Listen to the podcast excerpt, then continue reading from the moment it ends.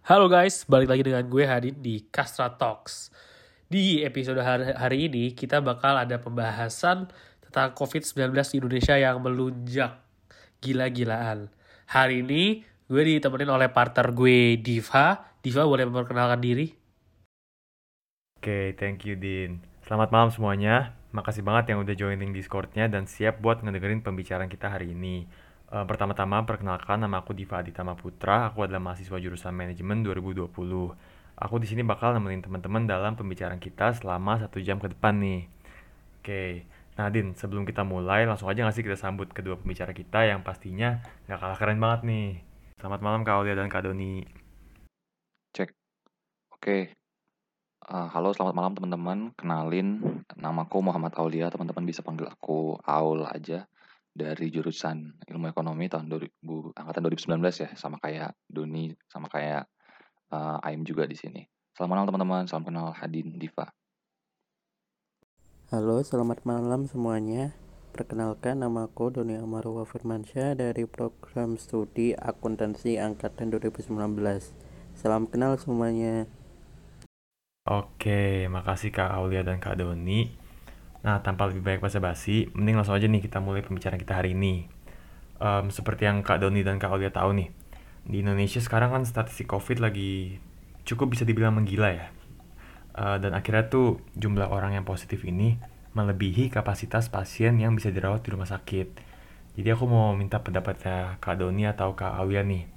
Sekarang kan rumah sakit lagi penuh akibat yang tadi aku bilang varian Delta yang lagi menggila nih.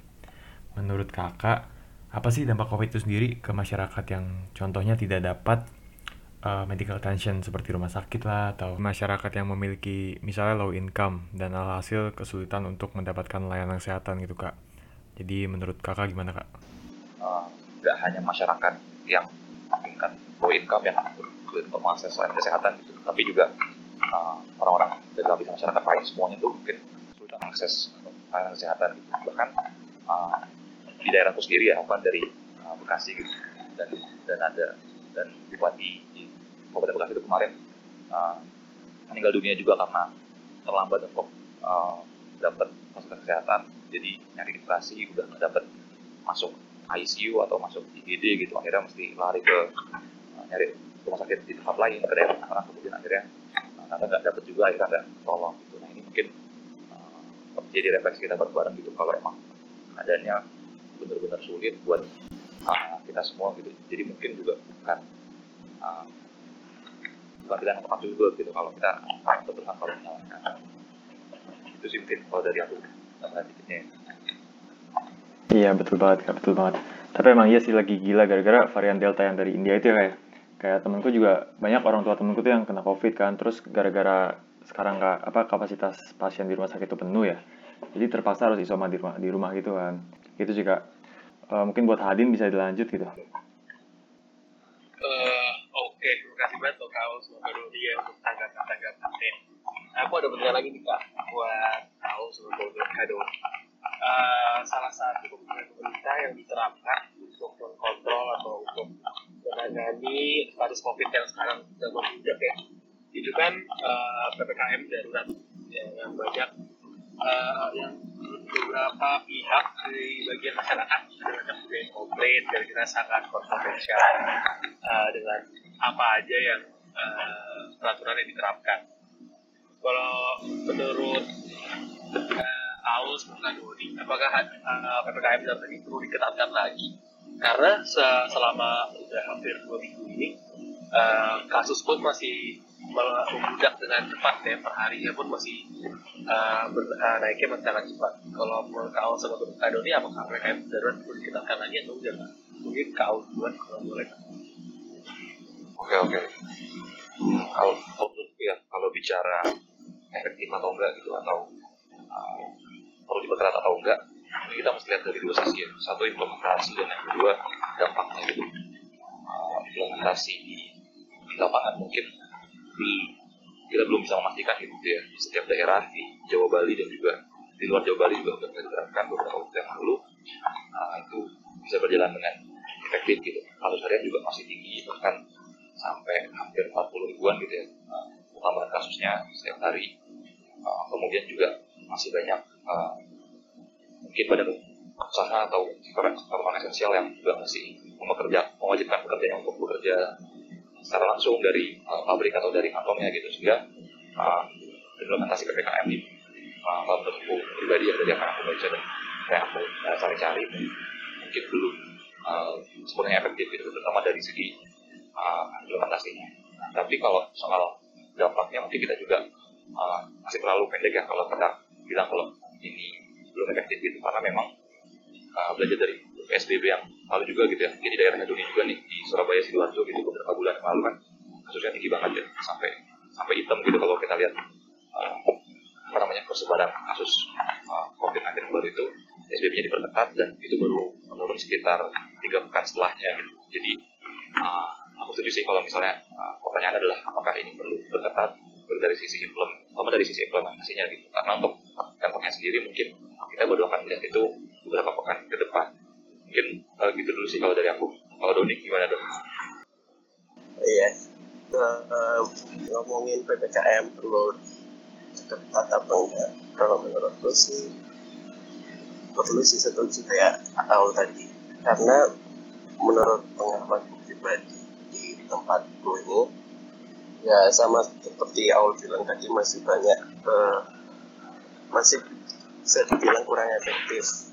Masih banyak yang keluyuran lah masih ya gitulah.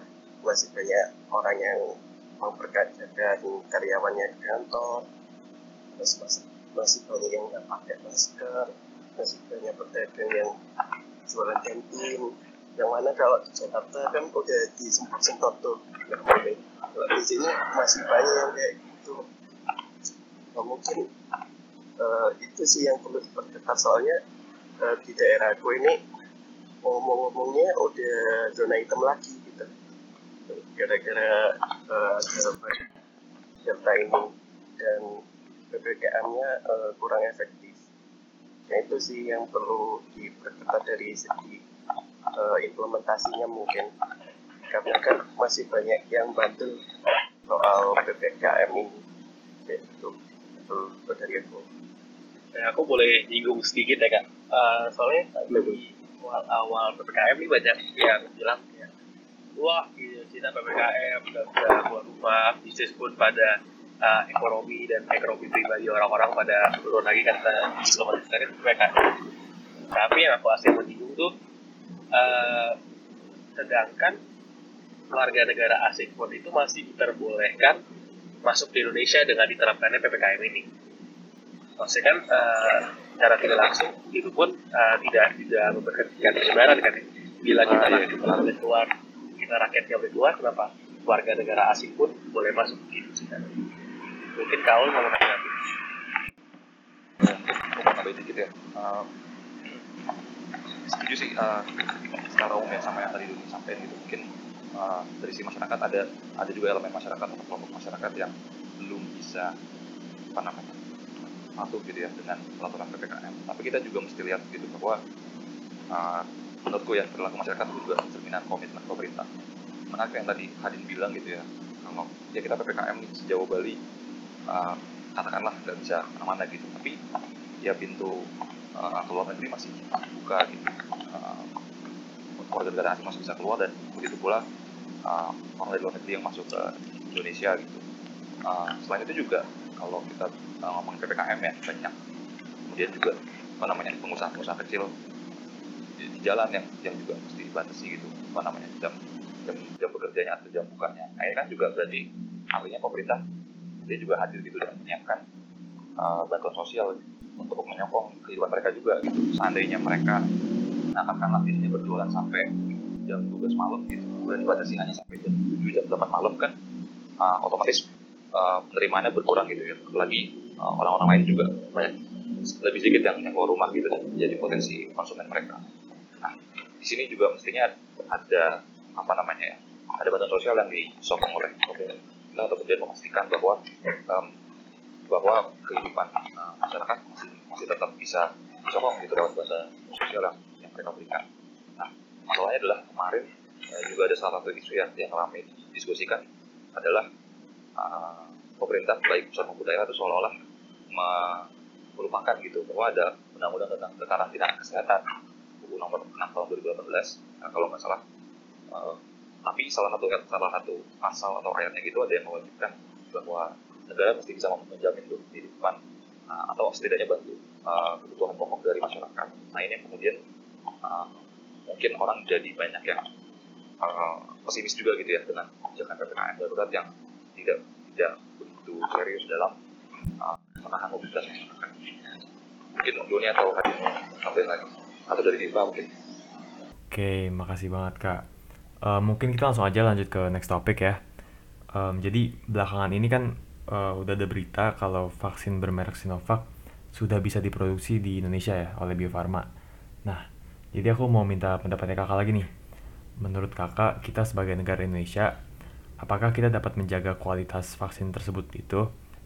Dan bukan cuma quality control, apakah kita juga bisa menjaga tanggapan masyarakat gitu kak mengenai vaksin tersebut? Misalnya kayak um, warga Indonesia tidak percaya lah kalau misalnya negara ini ini tuh bisa membuat vaksin uh, bermerek Sinovac juga yang memiliki kualitas yang sama ataukah kayak um, vaksinnya tidak akan seefektif vaksin yang dibuat di uh, di China gitu misalnya.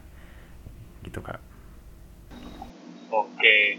Kak Doni ini tadi Kak Yusmek apakah Kak Doni mau ngomong ada tanggapan untuk tentang pendapatnya Dita? Ngomong nanggapin sih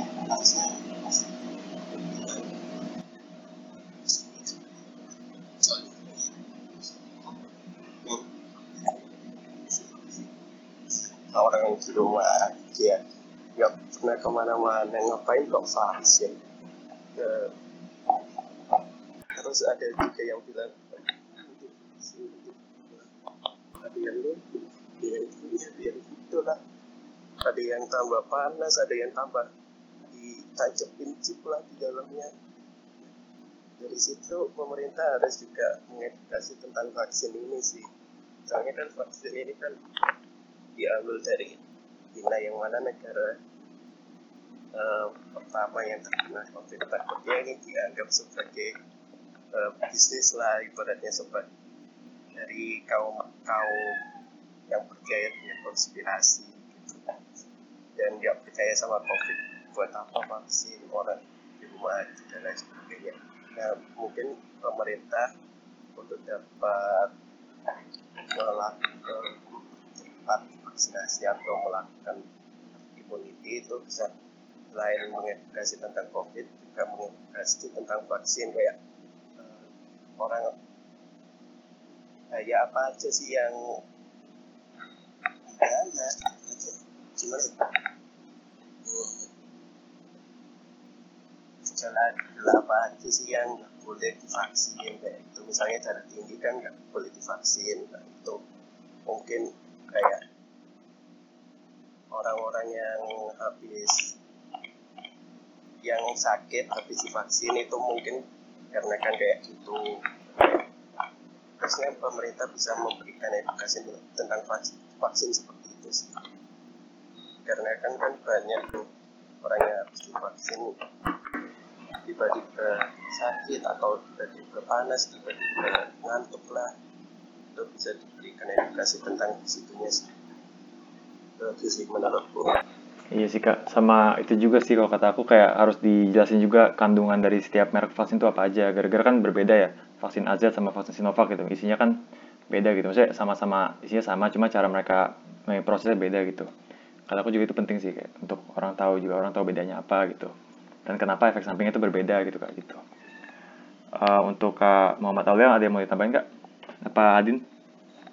Mungkin aku mau sedikit ya. Aku tadi setuju banget sih sama apa uh, tanggapannya Kak Doni ya. Uh, soalnya rata-rata benar menurut saya Doni bilang uh, di Indonesia tuh yang perlu diedukasi juga tentang COVID dan juga bukan cuma hanya vaksin ya doang karena pun ya kita di banyak uh, orang-orang yang percaya konspirasi-konspirasi chip lah atau berbisnis karena dan lain-lain itu aku setuju banget sih secara pribadi ya kalau yang tadi kita ngomong tentang uh, mengedukasi apa isi vaksin vaksinnya menurut aku uh, Indonesia secara edukasi dan literasi itu jadi sangat ke belakang jadi mungkin kalau kita mengedukasi tentang apa itu diisi nanti mungkin itu ada kurang efektif ya menurut aku. Juga uh, literasi kita di negara ini ya pun sangat rendah. Gitu sih. Kalau aku mau tadi salah satu perkataan Kak Doni tentang uh, di takutnya gara-gara negara kita adalah negara pertama yang uh, ter, apa, terpapar oleh virus COVID-19 ini orang-orang uh, pada takut untuk diperbisniskan. Nah, anggapan Kak Doni tentang itu tuh nyambung nih kak sama pertanyaan selanjutnya. Jadi pertanyaan selanjutnya ini uh, vaksin yang diperjualbelikan. Jadi baru beberapa lama yang lalu ada berita yang beredar tentang uh, ya, uh, tentang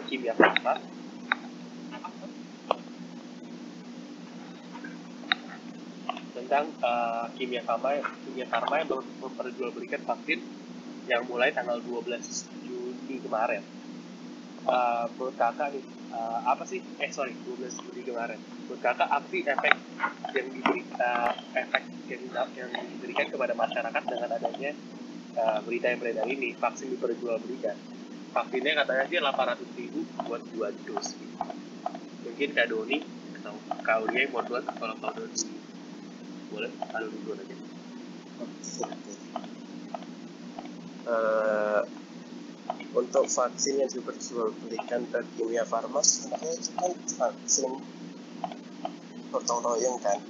Itu uh, yang ditakutkan masyarakat kalau vaksin diperjualbelikan itu takutnya itu mengurangi vaksin yang gratis tapi kalau semisal melihat klarifikasi dari pemerintah vaksin yang diperjualbelikan itu vaksin gotong royong yang sebenarnya itu vaksin yang telah diperjualbelikan ke perusahaan untuk karyawannya. Nah, untuk bisa mempercepat vaksinasi, maka vaksin tersebut itu diperjualbelikan tidak hanya ke perusahaan, tetapi ke masyarakatnya. Nah, otomatis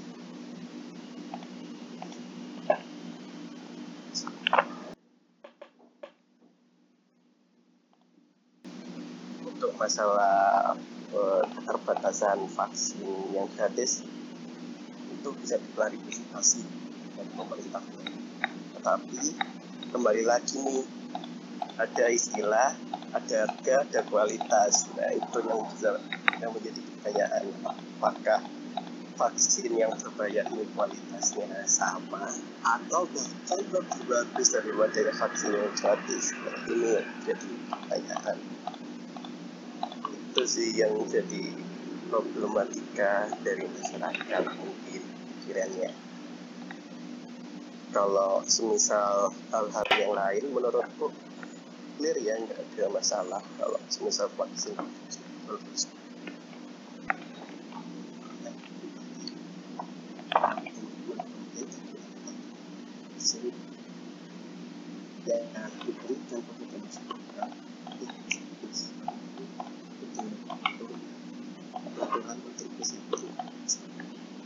Mungkin Aul bisa koreksi di sini. Monggo Aul? Oke. okay. Ya menarik tadi yang ada disampaikan ya. Jadi emang kalau uh, dari dari uh, pemerintah ya selalu gitu ya apa namanya vaksin yang berbayar ini atau vaksin gotong royong ini uh, sebuah langkah untuk percepatan distribusi aja gitu. Jadi supaya uh, perusahaan terutama ya badan usaha yang tergabung di KADI Kamar Industri dan Dagang Indonesia itu bisa kemudian mempercepat uh, distribusi vaksin juga gitu, dengan cara beli vaksin kemudian menyadarkan ke pekerja ke pekerja mereka gitu.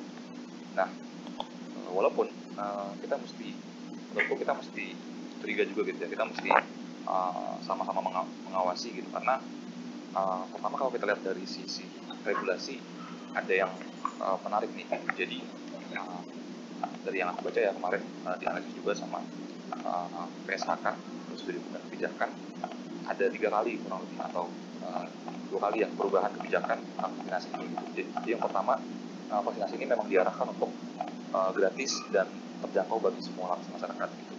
Kemudian uh, peraturan pemerintah tersebut diganti uh, sorry aku lupa tingkatnya PP atau uh, permen kemudian uh, diganti sehingga uh, memberikan kesempatan kepada perusahaan untuk membeli vaksin, tapi kemudian mengedarkan kepada pekerja gratis.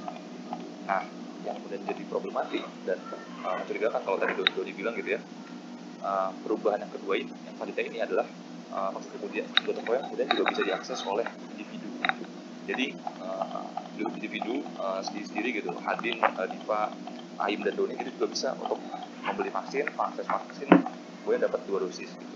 Nah ini yang uh, kemudian seolah-olah ada apa ya seolah-olah ada uh, perubahan kebijakan yang disesuaikan dengan uh, angka vaksinasi gratis ini gitu. Jadi uh, mencari celah dari regulasi untuk kemudian uh, mengambil keuntungan. Nah ini kan yang kemudian bikin uh, masyarakat jadi curiga juga gitu ya. Kalau masalah teman-teman uh, Kastrat BMF itu juga pernah uh, bikin analisis ya tentang uh, bisnis pervaksinan ini gitu ini sangat juga nanti mungkin Ayam bisa ngasih insight sedikit uh, sedikit eh, insight banyak tentang ini juga gitu uh, tapi kemudian juga yang uh, betul juga tadi Doni sampaikan gitu bahwa kita juga mesti lihat nih apakah sama ya, apa namanya vaksin yang diberikan lewat vaksinasi gotong royong dan uh, lewat vaksin gratis gitu. Dan masyarakat juga uh, khawatir kan kira-kira apakah kalau misalnya ada vaksinasi yang berbayar kemudian uh, itu mengurangi jumlah vaksin yang beredar gitu sehingga orang-orang nggak bisa akses vaksin yang gratis lagi.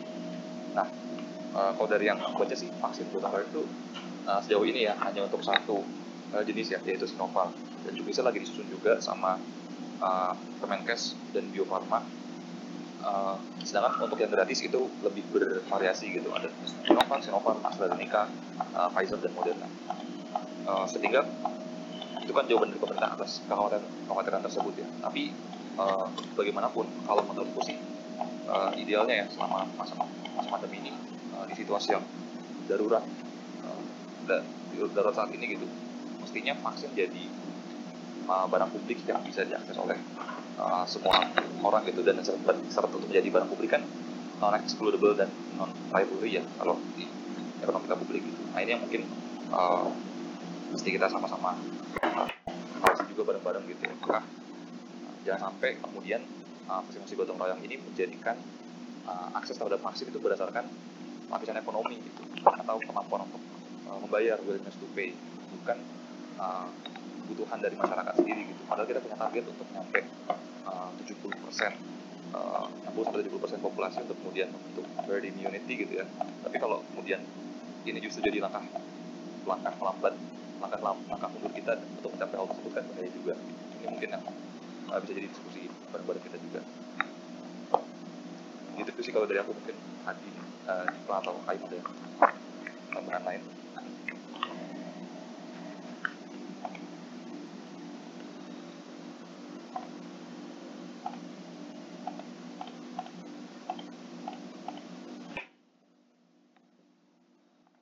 Uh, mungkin kalau dari aku nggak ada ya dari Diva coba mungkin Um, kalau dari aku sih, aku setuju banget sama pendapatnya Kak Doni dan Kak Aulia.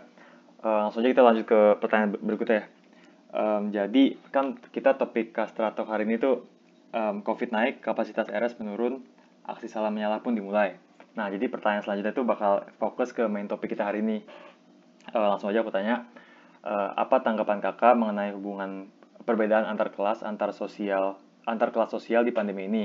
Kayak contohnya kayak orang dari lower class misalnya mereka masih masih banyak yang menolak vaksin dengan dengan statement kalau vaksin itu haram atau vaksin itu fake, covid itu fake uh, dan alhasil masih tetap nongkrong keluar rumah gitu.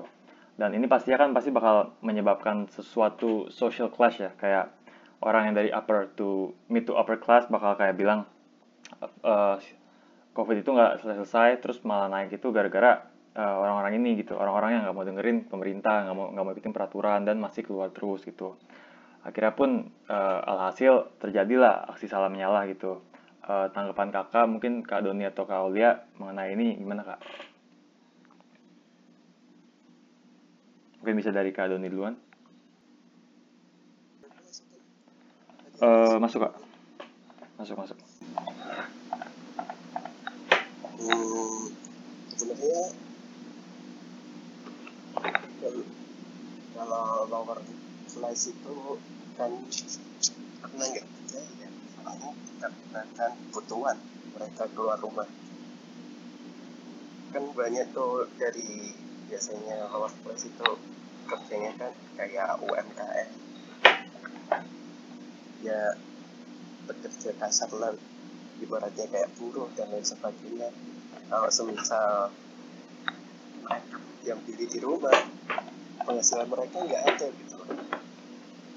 Nah, yang ya kembali lagi yang perlu hadir di sini adalah pemerintah.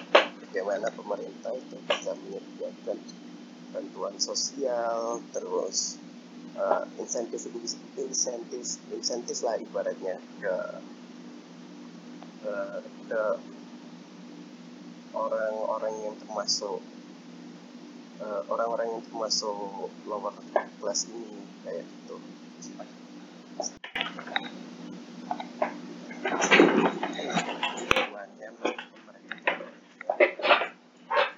misal yang upper class yang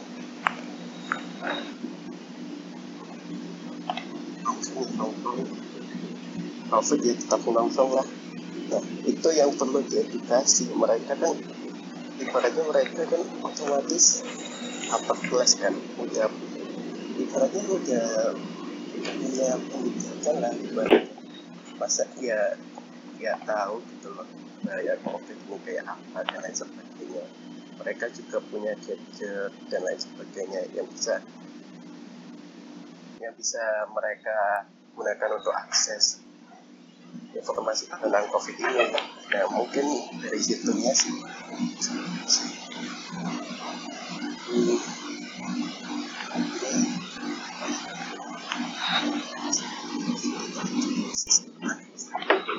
ya, ya tapi masih banyak sih yang nongkrong gitu keluar cuma nongkrong doang gitu. Mungkin dari pemerintah bisa terus karena kalau semisal no cuman nongkrong aja biasanya kan cuma kita nah mungkin. Uh, hukumannya atau ibaratnya sanksinya itu bisa lebih ketat atau berat gitu misal kalau kalau keluar rumah nggak ada gunanya kayak nongkrong dan lain sebagainya tetapi kalau misal uh, keluar rumah untuk mencari nafkah nah mungkin pemerintah di situ bisa menanyakan uh, kebutuhan mereka itu apa sih? Apa yang perlu dibantu dari pemerintah? Kayak gitu kalau menurut mungkin Aul monggo. Atau ditanggapin dulu sama host-hostnya Aul kalau aku boleh diputar ya kayak boleh boleh boleh. Aku gimana ya uh, benar selalu ada aksi salah menyalahkan bila dari media uh, covid ini membludak uh, orang yang lebih beredukasi lebih banyak masyarakat uh, orang yang kurang edukasi bahwa mereka nggak percaya tidak menggunakan pemerintah tidak tidak menaati prokes dan lain-lain ya.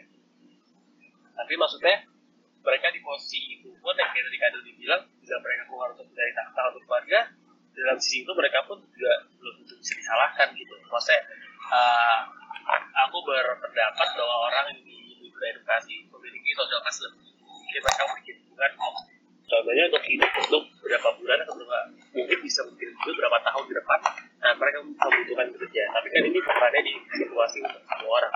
Banyak orang yang uh, hidup itu dari slip gaji ke slip gaji ke slip gaji ya tanpa slip gaji itu bagaimana mereka mau menafkahi keluarga memberi makan mereka dan buat orang-orang di sekitar mereka begitu jadi menurut aku juga uh, banyak sih uh, alasan mengapa ada yang salah penyalahan ini jadi menurut aku satu-satunya institusi yang bisa menjelaskan hakikat salah penyalahan ini ya mungkin dari pemerintah gitu. Bila pemerintah bisa membantu uh, lower apa middle to lower income uh, orang-orang ini memiliki sudah status yang di menengah dan di bawah ya mungkin salah penyalahgunan itu terjadi soalnya orang-orang yang di yang masih berkeluaran mereka bilang saya keluar itu untuk mencari nafkah jadi tidak memiliki satu-satunya sumber keuangan saya untuk memberi saya saya usaha saya ya mereka mau jualan.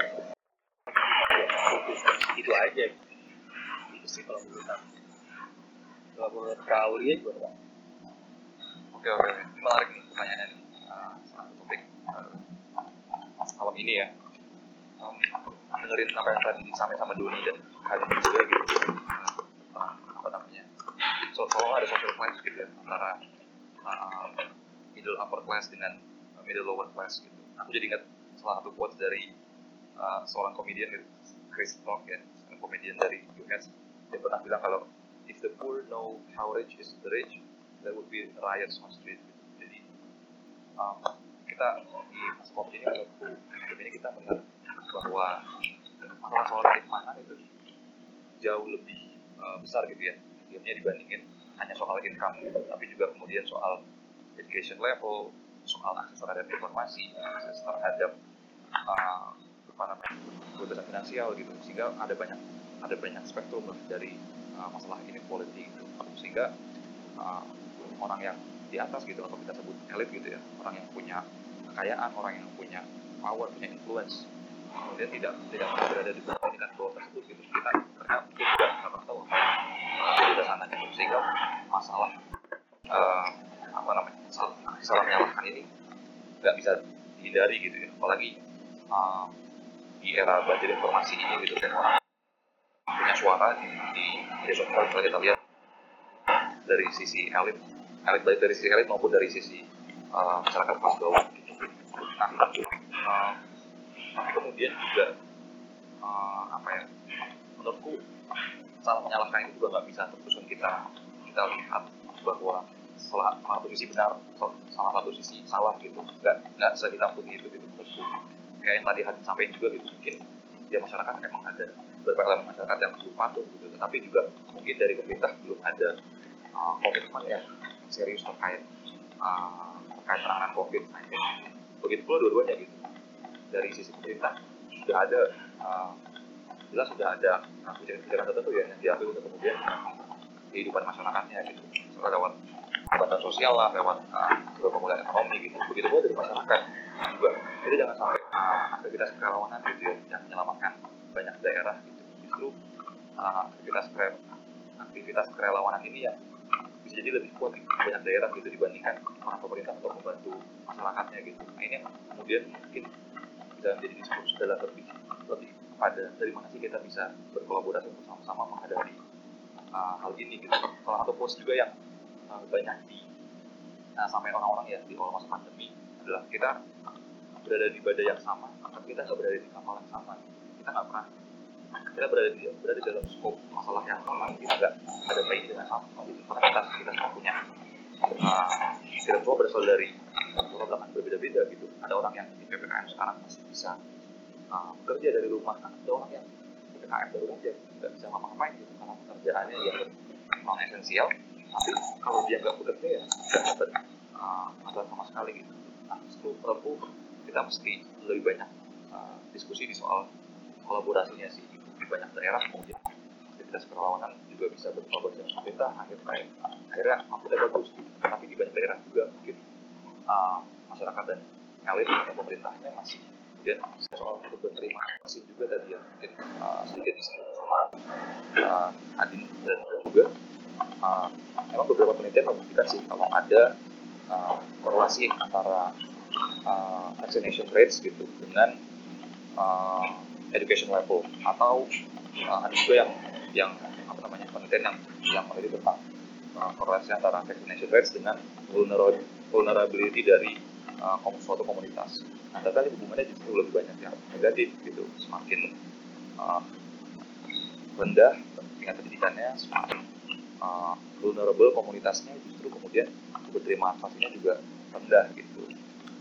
Vaccination rate-nya juga rendah. Nah sehingga uh, ini jadi masalah yang semakin susah gitu ya. Ada akhirnya gap atau inequality ini nggak hanya soal income gitu tapi juga banyak ya, banyak spektrum. Termasuk kita lihat pada saat penanganan COVID ini mungkin itu sih kalau dari aku. Mungkin Ayu punya pendapat lain.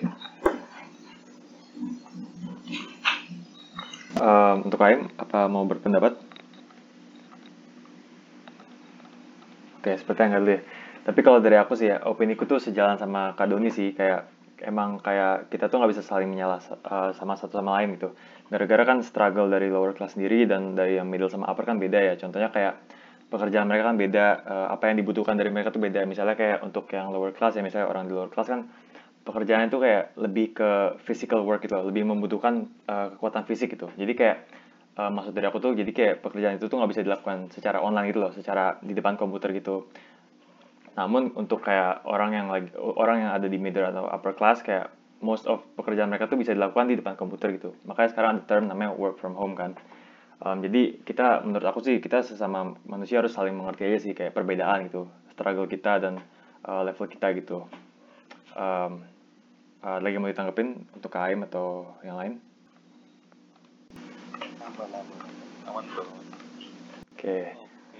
Eh, aku lanjut dulu ya kayak udah lanjut udah ini berita ini baru banget riset banget ya baru benar-benar kayak satu hari atau dua hari lalu Eh, sekarang Indonesia itu menjadi eh, epicenter COVID di Asia kita tuh udah melebihi India gitu maksudnya dalam, dalam segi kasus COVID ya dengan sudah terjadi ppkm di sini kok masih bisa kita mau melewati India India itu dengan kesenjangan sosial yang menurut aku lebih gede dengan dan juga menurut aku pribadi memiliki uh, akses yang lebih dikit ya untuk akses kesehatan. Soalnya aku kemarin sempat sempat aku ada beberapa teman orang India ada dari dari organisasi itu dan mereka itu mengatakan bahwa di sana itu isolasi mandiri itu adalah suatu luxury, suatu hal yang tidak bisa dilakukan semua orang bukan karena income atau apa karena kebanyakan orang itu tinggal bisa di dalam satu kamar rame-rame kebanyakan orang jadi menurut mereka pun uh, isolasi mandiri itu suatu luxury tapi dengan ada ppkm kok negara kita itu masih bisa melewati uh, kasusnya India gitu Oke, Din. Eh, mungkin dari Kak Aulia atau Kak Doni ada yang mau menanggapi pendapatnya Hadin? Baik, jika sudah tidak ada yang ingin ditambahkan, pas banget nih kita juga sudah sampai di penghujung acara. Nggak kerasa ya, eh, pembahasan kita tadi udah banyak banget dan udah insightful banget. Mulai dari keterbatasan rumah sakit lah, eh, implementasi PPKM, pembuatan vaksin Bio Farma, social clash, dan banyak lagi. Tapi, seperti kata semua orang bilang, di setiap pertemuan pasti selalu ada namanya perpisahan. Eh, oleh karena itu, aku pertama-tama mau bilang dulu nih, makasih ke kedua pembicara kita yang keren banget. Eh, makasih untuk Kak Aulia dan Kak Doni untuk menyampaikan pendapatnya tadi. Kedua, aku juga mau bilang makasih ke teman-teman pastinya yang udah join link Discord dan mendengarkan sepanjang pembahasan kita ini. We appreciate you guys for coming in. Eh, terakhir, aku juga mau ingetin kalian nih. Eh, misalnya nanti ada, kalau misalnya ada pembicaraan, pembahasan yang kalian lewatkan, hasil recording ini bakal kita upload ke Spotify-nya Kastra Talks. Jadi tunggu ya guys ya. Um, Oke, gara-gara semuanya sudah disampaikan, uh, aku bakal tutup aja nih pembicaraan kita malam ini. Jadi jangan lupa jaga kesehatan dan sampai jumpa di next Kastra Talks guys. Bye.